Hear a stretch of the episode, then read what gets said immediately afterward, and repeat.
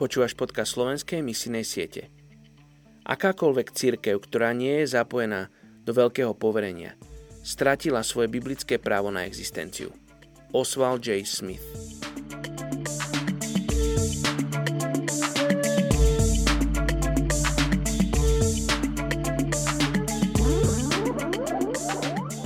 Marek 10, 29 a 30. Ježiš odpovedal.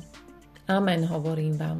Nie nikoho, kto opustil dom, bratov alebo sestry, matku alebo otca, deti alebo polia pre mňa a pre evanelium, aby nedostal teraz v tomto čase stonásobne viac.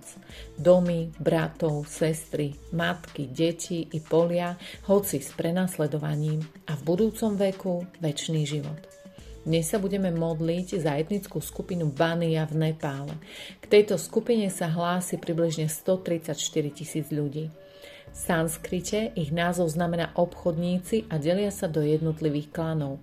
Podľa náboženskej príslušnosti sa delia na Vajšnava a džinistov a majú organizáciu, ktorá sa stará o chrámy a majetok spoločenstva.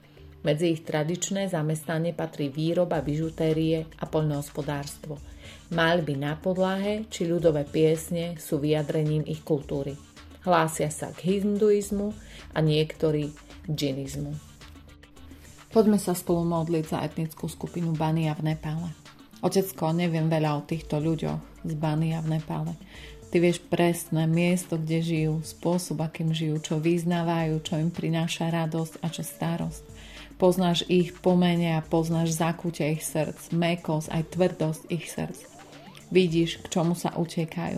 A ja vyznávam, že Ty si žiarlivý Boh a modlím sa, aby títo ľudia spoznali Teba ako toho pravého Boha, toho, ktorý prináša nádej a spásu.